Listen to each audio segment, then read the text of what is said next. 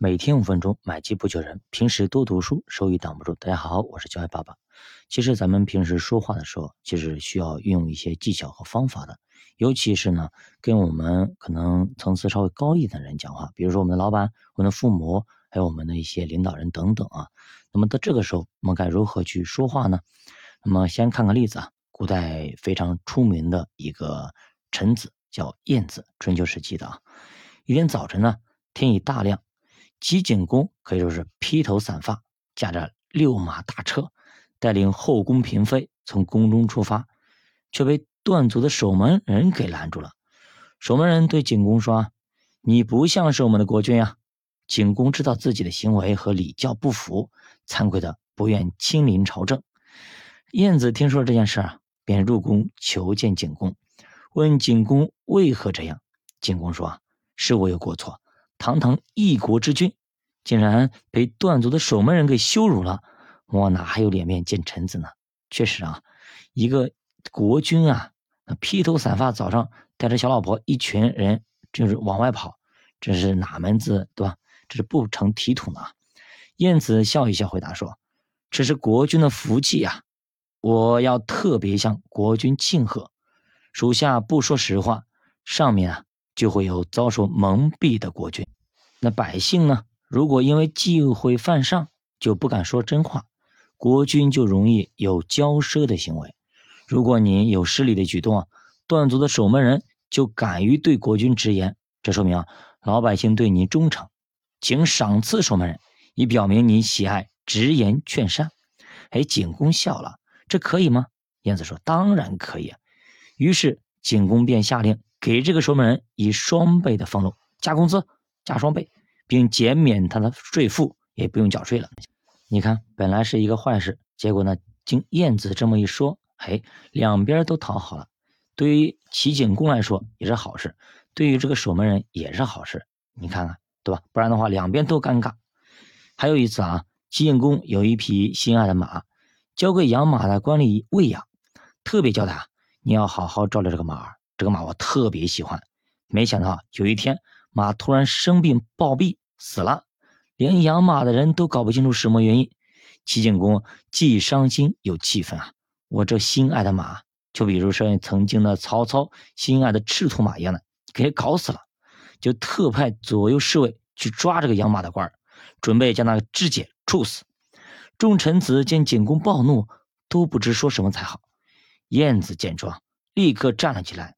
示意侍卫住手，然后呢，就对景公说：“啊，君上啊，要肢解人，也得有个方法步骤吧？不知古圣尧舜肢解人，是先从哪里下手呢？”景公一听，大吃一惊，想到尧舜是一代圣王，爱民如子啊，怎么可能肢解人呢？假如真的要肢解养马人，恐怕与圣贤背道而驰，反与这个纣王为伍了。景公心生惭愧，便顺口说道：“从寡人开始。”侍卫们一听，就退下了。景公虽然收回肢解之令，但是余怒未消，对吧？面子上过去了，心里那个气儿还是过不去。下令说：“免去肢解，将他交付劳刑，处以死刑吧。”晏子听了，并没有再阻止景公，只是对景公说：“，君上，此人真是罪大莫及啊！”只可惜啊，他还不知道自己为什么要被处死，恐怕会死不瞑目。不如让微臣替君上将他的罪状一一说明，让他了解自己所犯的罪行。然后呢，你再交给族里处以死刑，让他死的甘心。您觉得可以吗？景公觉得晏子说的有理啊，便答应了。于是呢，晏子当着众臣的面骂起了养马的人：“你知不知道？”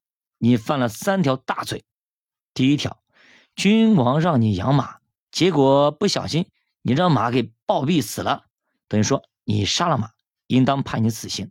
第二条，死的马是君王最爱的马，应当判处死刑。第三条，君王为了一匹马就杀人，必定会让全国的百姓埋怨我们君上爱马胜于爱人。诸侯如果听说此事，绝对会轻视我们的国家。追根究底，其实就是因为你把君王的马给养死了，才会让百姓生怨，兵力削弱于邻国。所以你更应该判处死刑。现在交付刑狱，执行死刑去吧。景公听了晏子的话后，不禁吓出一身冷汗。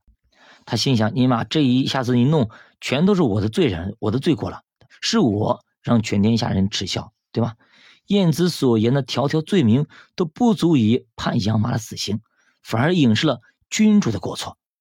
景公不由得悠悠叹息，对晏子说：“先生，请开释他吧，开释他吧。